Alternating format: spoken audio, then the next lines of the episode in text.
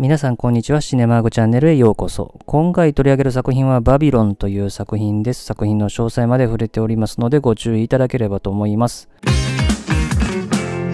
それではこのバビロンという作品の基本情報から紹介しておきますと、この映画は2022年のアメリカ映画で上映時間189分ですね。で、この映画のあらすじですけども、サイレント期の映画界がですね、冬季に移行していくというところでのですね、ハリウッドでのですね、成功を夢見る男女を描いていくという映画ですね。で、この映画はね、監督脚本がデイミアン・チャゼルですね。まあ、特に彼というと、セッション、ララランド、ファーストマンというところがね、まあ、軒並み成功していたわけですけれども、まあ、そんな彼にとっての長編では5作目ですね。で、音楽は彼とずっと組んでるジャスティン・ハーウィッツ。撮影がリヌス・サンドグレンという人ですね。で、キャストですね、主人公、主に3人ですね。サイレント期のスター俳優、ジャック・コンラッドを演じたのがブラッド・ピットですね。そしてですね、スター女優を夢見るネリー・ラロイを演じたのがマーゴット・ロビーですね。この2人はね、ワンス・アポン・ア・タイム・イン・ハリウッドというね、タランティーノの作品でも共演してますね。で、それからですね、メキシコ系でハリウッドでのですね、映画制作を夢見るマニー・トーレスを演じたのがディエゴ・カルバーですね。そしてネリー・ラロイのお父さんロバートを演じたのがエリック・ロバーツ、ジュリア・ロバーツのお兄さんですね。まあそれ以外にもですね、非常に多くのキャストが参加していると。で、本作の興行収入ですけれども、予算がですね、デイミアン・チャゼル監督史上最多となるですね、8000万ドルぐらいが費やされたんですけれども、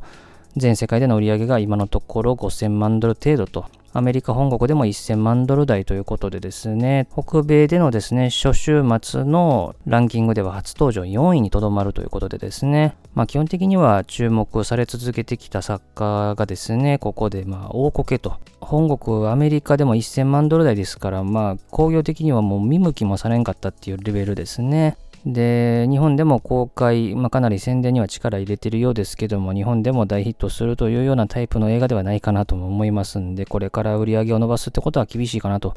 いうところなので、デイミアン・チャゼル監督作としては、まあ、初めての工業的な失敗作という形になったのかなというところですね。ただ、工業的にはね、失敗しつつもですね、批評家からの評価は割と高めでですね、映画賞でも非常に多くのですね、映画祭でノミネート受賞してまして、ゴールデングローブでは5部門ノミネートされて作曲賞を受賞と。ただ、アカデミー賞では主要部門でのノミネートは一切なくですね、現在のところ衣装デザイン賞、美術賞、作曲賞の3部門でノミネートされているというところでね、まあ、作曲賞ぐらいは取るのかなというような感じはしますけれども、まあ、観客からはあまり見向きもされなかったというですね、えー、超大作というとこですね。まあ、それではね、前置きはさておきまして、この映画の見た感想の話をしていきたいと思いますけれども、まあ、観客受けしなかった理由はわからなくもないかなというところだし、まあ、非常に賛否分かれる映画だと思いますし、まあ、個人的には、まあ、3とも非ともね、つけがたいような形かなというとこではありましたけども、まあ、決して嫌いな映画とかでは全くないかなというとこですね。まあ、特にね、デイミアン・チャゼル監督の作品って割と、まあ、特にね、注目を集めたセッション以降ですね、賛否は分かれる映画は結構撮ってきた監督かなと思いますし、まあ、その意味で本作の結末なんかも賛否分かれるところってのは、まあ、織り込み済みで撮ったのかなとも思いますし、あとは基本的には同じようなテーマを撮り続けてきた監督のおそらく現時点での集大成的な作品になったのかなというふうには思いましたね。で、まあ後でも触れますけどもね、非常にデイミアン・チャゼル監督は映画かなり詳しい、まあ当然映画監督なんで詳しいんですけども、その中でも特に詳しいレベルだと思いますしね。で、まあそんな彼の映画愛に満ちた作品かなというとこですね。で、本作の始まりってのが映画サイレント期末期の1926年ですね。まあこの時代っていうのはね、非常に映画界はね、やりたい放題でお金も集まっていた時代ですね。当然大恐慌の前だし、ヘイズ行動なんかもなかった時代ですからね。まあそんなやりたい放題だった時代っていうのを象徴すべくですね、冒頭の大体30分ぐらいかけてですね、映画会社の重役の豪邸がですね、結構丘の上にあるんですけども、そこでですね、まあ、大人数招いたですね、パーティーシーンってのが描かれていくと。まあおそらくね、100人は下らないであろう参加者たちがですね、まあ、呼び寄せた一流ミュージシャンの音楽をバックにですね、もうランチ騒ぎですね。まあ、酒飲むわ、ドラッグやるわ、セックスするわですね。まあ、本当にやりたい放題という感じですね。で、さらにはですね、冒頭にですね、この豪邸に運ばれた像が、まあ、その豪邸の中を歩き回るというですね、まあ、とんでもないね、え感じになっていくと。で、まあ、このね、30分ぐらいのシークエンスっていうのはね、もう怒涛のような感じで休みなく続いていってですね、まあ、それがようやく終わるとタイトルのバビロンが出てくるというところなんでですね、まあ、観客としてもやっと終わったかっていう感じだったと思います。私も正直これいつまで続くんやろうかっていうのをちょっと思ってたぐらいですね。まあ正直30分もかけてこのシークエンスを描く必要があったのかとはあんまり思わなかったですけどもね。まあただね、いい音楽もあるし、圧倒されるものもある。特にね、この映画の中で何度も使われるサントラではね、えー、ブードゥーママというですね、タイトルが付けられたですね、まあ特にドラムのね、印象が強い楽曲なんかは、なんか耳残りがすごくするですね、非常に中毒性のあるキャッチーなメロディーなんですよね。まあなのでその辺がこのサイレント期の映画がやめられない、まあドラッグがやめられない、セックスがやめられない、まあそういったね、なんか中毒性とですね、すごくリンクするような楽曲だったんで、まあこの楽曲すごくいいなとは思いましたし、ただこのシークエンスはね、その、こんなことが行われていたんだっていうサイレント期の映画界を見せるというですね、まあ、意味合いもあったと思いますけども、まあ、割と想像の範囲内というかね、まあ、こういうランチキ騒ぎの場面ってのはいろんな映画でも描かれてきましたけども、特にね、それを見慣れてる人、映画の中で見慣れてる人にとっては、そんなに新鮮な映像というわけでもないかなというところではありましたけどね。で、そのランチキ騒ぎのですね、裏で、まあ、女優さんがオーバードーズで死んでしまうと。で、その代わりにマーゴット・ロビーが演じるネリーが、その女優さんの代わりをやるってことになるんですけども、まあ、ちなみにこのランチキ騒ぎの裏で女優さんが死ぬってのは一応元ネタがあってですね、えー、喜劇俳優のロスコア・バックルがですね、女優のバージニア・ラッペっていうのを強姦の末に、えー、殺してしまったという事件を元にしてるらしいんですけどもね、ただこれはですね、冤罪だったということでですね、えー、裁判では無罪を勝ち取ったそうですけども、悪評を払拭することができなかったというね、人ですね。ロストコア・バックルはね、あの、チャップリンの初期映画とかに出てた人ですね。で、そのタイトルクレジットが出た後からもですね、映画のペースは基本的に落ちることなくぐいぐい引き込まれていく感じなんですよね。で、基本ってのは、その先ほど話したキャストの3人ですね。まあ、スター俳優だったジャック、スターを夢見るネリー、そして映画界で働きたいと考えているメキシコ系のマニーの3人ですね。特にですね、その後すごかったのが、3人が集結することになるですね、野外のスタジオセットにですね、ネリーが訪れる場面の長回しですね。このネリーがですね、もう何もない場所にですね、作られたであろうスタジオセットに訪れてからですね、まあ、そのスタジオセットをですね、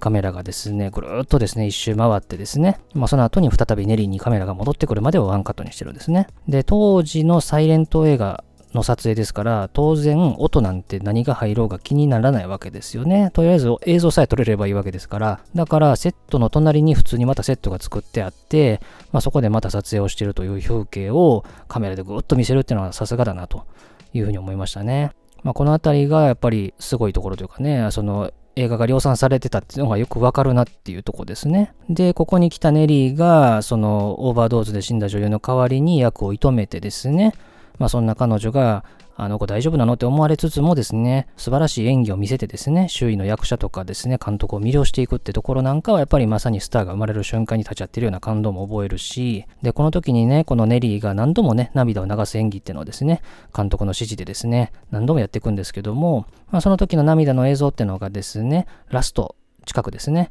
当時のモノクロ映画らしいですね、アスペクト比と荒い映像で映るんですけども、この時のマーゴット・ロビーの美しさっていうのがすごくいいなと。あのサイレント映画というかモノクロ映画で見る当時の綺麗だった女優さんの感じの雰囲気っていうのがすごく出てるんですよね。だからここはすごくいいなと思いましたね。で、それからその後ですね、その外でですね、なんかアクションシーン撮ってるんですけども、用意したカメラ10台全部ぶっ壊してしまったということでですね、マニーが使いに行かされるわけですね。街まで行ってカメラ借りてこいと言われてですね。で、やっとの思いで帰ってきたカメラを使って、もうなんとか夕暮れ間際の太陽の光を使った撮影を開始するんですよね。で、それで待ってる間ですよね、なんか1時間半ぐらい多分待ってたと思うんですけども、まあその間にですね、スター俳優のですね、ブラッド・ピットが演じるジャックはですね、もう酒飲んでフラフラなんですよね。で、何度かの持ち場まで行ってですね、カメラが回り始めるとね、役者魂で演技をするというところですね。まあ、これ見て思い出したのはね、ララランドのね、中盤のミュージカルシーンで、あの、ライアン・ゴズリングとエマ・ストーンがですね、あの、マジックアワーの時間帯に、えー、ミュージカルシーンをやるっていう場面がありましたけども、まあ、あそこにね、非常に近いものというかね、まあ、このですね、バビロンのこの撮影の場面ってのは、まだ太陽が沈む直前なんで、マジックアワーではないんですけども、おそらくその太陽が沈みかけるところで撮ったであろう映像っていうのはすごく綺麗だし、まあ、これもね、ラストでね、あの使われますけどもね、モノクロの映像で。まあ、ここもすごくいいですね。で、ここではね、ジャックとそのヒロインがキスをして、その背景にめちゃくちゃたくさんのエキストラがいて、そしてその先に沈みかける太陽が見えているというですね、ところですね。まあ、ここも非常に美しいなと。まあ、これもなんかサイレント映画の撮影が、なんかやっとの思いでうまくいったというですね、まあ、そのなんか現場に居合わせたような、なんか一緒に拍手を送りたくなるようななんか鳥肌もののですね、場面になってたなと思いましたね。で、まあ、こんな感じでですね、この主人公3人たちがですね、サイレント映画の制作でうまくいってるってところまではですね、もう本当に怒涛のように行くんですけれども、まあ、この映画の中盤前ぐらいからですね、まあ、サイレントは終わって陶器になるんだって話になるんですね。まあ、そこで出てくる映画っていうのがジャズシンガーって映画ですね。この映画はね、1927年のね、映画で、まあ、一応世界初の陶器って言われると、この作品のことが思い起こされるわけですね。正確には違うらしいですけども、一応世界初の陶器といえばジャズシンガーなんですね。で、この映画のプレミア上映をマニーがね、見に行くと、まあ、今までサイレント映画しか見なかった観客たちがもう大歓声をね、浴びせるって場面があるんですよね。で、このジャズシンガーは私も見たことがあって、ブログでも感想書いてるんですけども、全編が陶器じゃないんですよね。歌を歌う場面と、あと一部の会話シーンだけが陶器なんですよね。それ以外の場面は普通のサイレントで撮ってるんですよ。で、このジャズシンガーって映画もね、すごく映画史的に重要な映画で、まあ、世界初の陶器って言われてるだけの作品では全くないんですよね。で、主人公はユダヤ人の青年なんですよね。もう見た目はおじさんなんですけど、彼はユダヤ教の司祭の父親のもとですね、厳しい教育を受けてきたんですけども、その反動で、まあ、酒場で歌うジャズシンガーの道を目指していくんですね。で、ハリウッドって誰が作ったかっていうとユダヤ人が作ったわけですね。例えばワーナーにしても、フォックスにしても、MGM にしても、パラマウントにしても、まあ、ユニバーサルにしても、コロンビアにしても、全員ユダヤ人が作ってるわけですよね。まあ、そんなユダヤ人が作った映画の新たな道を進む陶器の映画の主人公がユダヤ人であるって設定はすごく面白いし、で、ユダヤ人っていうのは当時比較的貧しい人も多かったわけですけれども、まあそんな彼らのですね、娯楽といえばこの映画だったわけですね。映画ってのは非常に安かったわけですから。で、そんな彼らにとってのまた一本でもあるし、さらにはですね、この映画の主人公ってラストでですね、顔を黒塗りにして歌う場面っていうのがあるわけですよね。で、顔を黒塗りにするっていうのはですね、この映画後にも出てきますけども、シドニーというですね、黒人のトランペット吹きがですね、映画の撮影をしてると、まあ、照明の当て方でですね、どうやら黒人の彼さえも白人みたいに見えちゃうと。だから黒人に黒塗りしてくれっていう場面があるんですけれどもね、なんかそこともちょっと重なる部分があるわけですね。で、このですね、ジャズシンガーの中で、まあ、ユダヤ人が黒塗り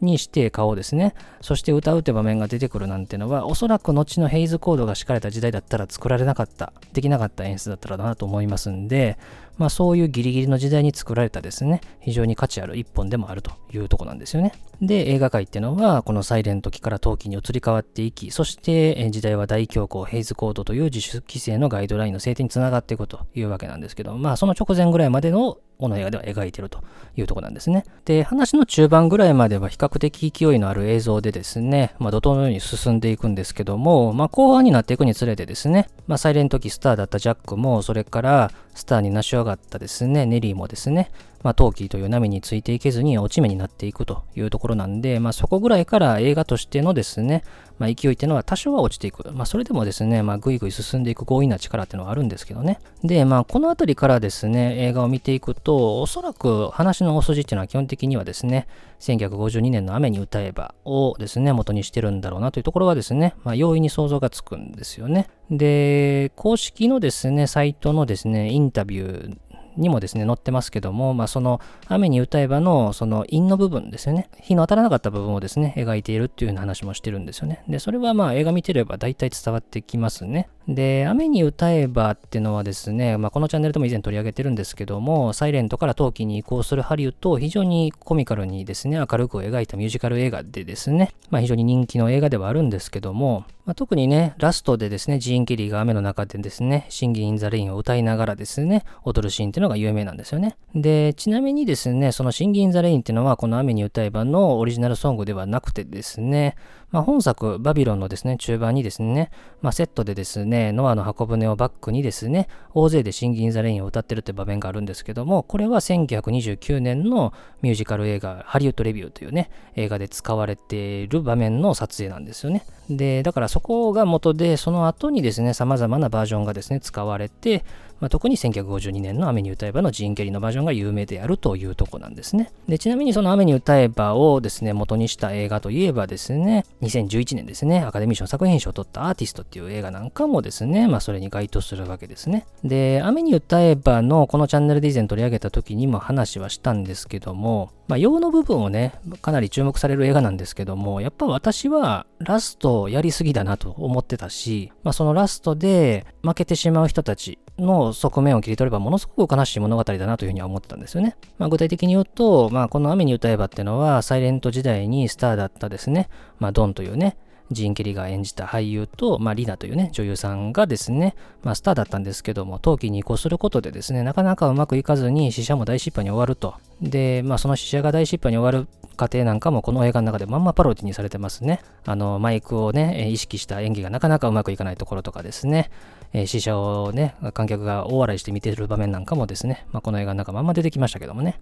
で、この雨に歌えばの中では、そのリナのという女優さんがかなり甲高い声で、陶器向きとは言えないと。で、そこでドーンはどうしようかということで、新人女優のキャシーというね、デビロインロズが演じた女優に吹き替えを任せようというね、作戦に出るんですね。で、それがうまくいって、映画が大成功に終えると。で、カーテンコールでステージに立ったリナはですね、そこでですね、喋らなくていいのに喋っちゃうんですね。まあそしたら観客からですね、映画の声と全然違うじゃないかって指摘をされて、で、そこでですね、リナは、じゃあここで歌ってあげるわよってですね、言い出してしまうんですよね。で、そこでドンは気を利かしてですね、ドン調の後ろに、まあ、キャシーがですね、スタンバイして、まあ、そこでキャシーが歌って、で、リナは口パクをするということでうまくやり過ごすんですね。で、そこで終わっていいのに、こ、ここでドンはですね、ドン調を上げて観客にネタバレするんですね。まあ実はですね、別の女優が吹き替えしてましたと。で、ここでですね、観客に、ま、大笑いされてしまったですね、リナは涙ながらにその場を去ると。そうすると、ドンとキャシーが結ばれて映画が終わるという映画だったんですね。確かにこの映画の中のリナってのは、ちょっと自分勝手で嫌な女性として描かれてきたんですけども、私はそんなに悪い女性だとは思わなかったんですね。で、リナからすれば、この陶器への移行で、まあうまくいかないながらも吹き替えで乗り切ったと思えたんですけども、まあ、このリナはね、ドンに思いを寄せてたわけですけれどもね、そのドンからとんでもない仕打ちを食らっちゃったわけですよ。もう彼女はね、立ち上がることはできないだろうなというふうに、まあ、容易に想像つくし、なんならこのバビロンの映画の中でですね、まあ、ジャックが時代についていけずに自殺するとのと同じような行動をとるかもしれないなと、まあ、いうふうに思うわけですね。だからまあこの雨に歌えばってすごくね明るくてですね楽しい映画なんですけども、まあリナというね一人の人物にスポット当てればものすごく悲しい物語なんですよね。でそこをねこのデイミアン・チャゼル監督はフォーカスしてこの映画作ってると。いうところなんですよね。だからこのジャックですね、彼は陶器に移行してからですね、ヒット作に恵まれてないし、まあ、ネリーはですね、まあ、才能はありながらもですね、酒とかギャンブルに溺れてしまって、まあ、時代についていけなくなるという感じなんですね。で、ちなみにこのブラッド・ピットが演じたジャックっていうですね、俳優は実在した俳優のジョン・ギルバートっていうね、人がモデルらしいですね。で、ちなみにこのモデルというのはですね、先ほど話した2011年のアーティストという映画で、ジャン・デュ・ジャルダンがですね、演じたキャラクターのモデルでもあるそうですね。で、ジョン・ギルバートって人はサイレント時代のスター俳優だったんですけども、彼も非常に甲高い声だったためにですね、陶器に対応できずに人気が失墜と。で、1936年、38歳という若さで、アルコール依存症による心臓発作で亡くなったという方でですね、さらには生涯4度の結婚と。で、グレタ・ガルボというね、名女優との恋でも知られた人なんですよね。だからこの映画の中ではそういったところはかなり反映されてるかなと。やっぱ結構何度も繰り返すっていうのはなんかその映画の撮影が終わったらまた別の映画の撮影に行くみたいな感じにもちょっと見えるところもあるしね。あとそのジャックを演じたブラッド・ピットも私生活の話ですけどもね、アンジェリーナ・ジョリーとの離婚の原因がね、アルコール依存症だったって話は後にしてますし、まあ彼もね、1年半ほどリハビリ施設にね、通ったなんか話もしているので、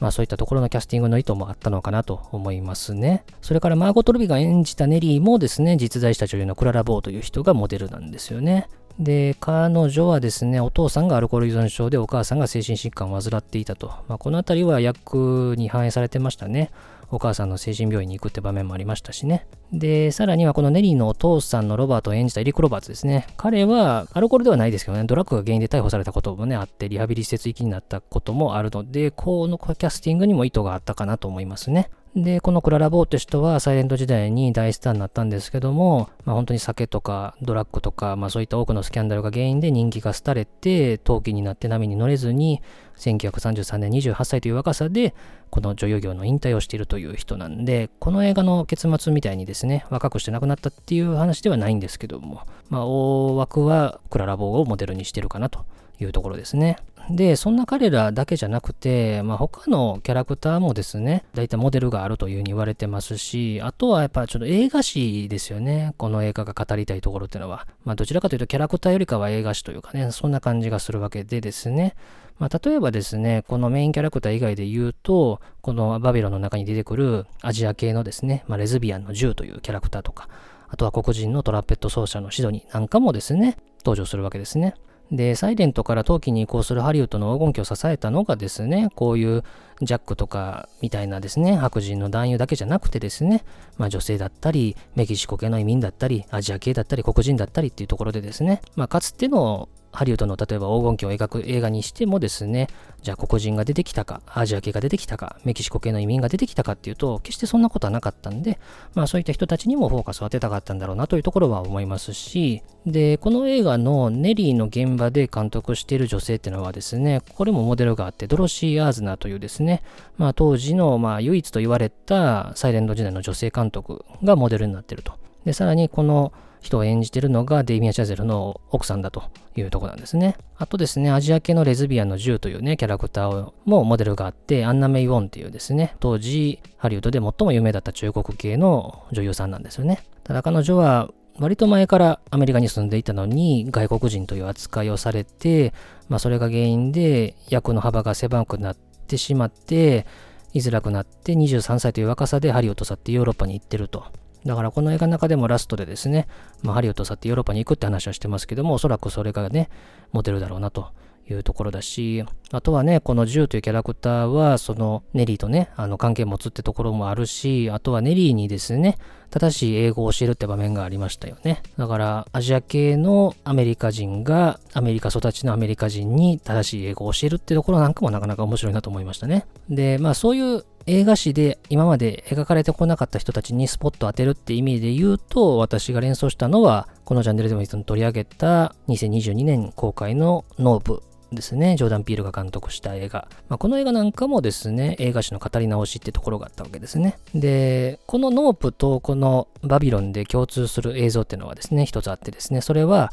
あの、世界最古の映像とされる男が乗馬してる様子をですね、見せるって場面ですね。あの、パラパラ漫画のですね、原理ではあるんですけれども、まあ、乗馬してる男がですね、そのまま馬で走るっていう様子がですね、短い映像であるんですよね。で、このノープの中では、その乗馬してる男ってのは黒人なんだと。で、その黒人の末裔が主人公たちなんだと。まあ、ここはフィクションなんですけども、まあ、そういう設定だったわけですよね。で、さらにはスティーブン・ユワンが演じるアジア系の人もなんかも出てきたりしたですね、形でですね、かつての映画史には登場しなかった人たちを、まあ、起用した、まあ、映画史を語り直すというようなですね、映画であったわけですよね。だからこのジョーダン・ピールにしても、デイミアン・チャゼルにしても、基本的には、まあ、自身によるオリジナル脚本で勝負する人ですよね。まあ、デイミアン・チャゼルはね、一応あの前作ファーストマンはね、他の人が書いた脚本でやってますけども、まあそういうオリジナル脚本で基本的に勝負してる人たちっていうのは映画史の語り直しをしたくなるものなのかななんていうふうにもちょっと思いましたし。で、その先ほど言ったその世界最古の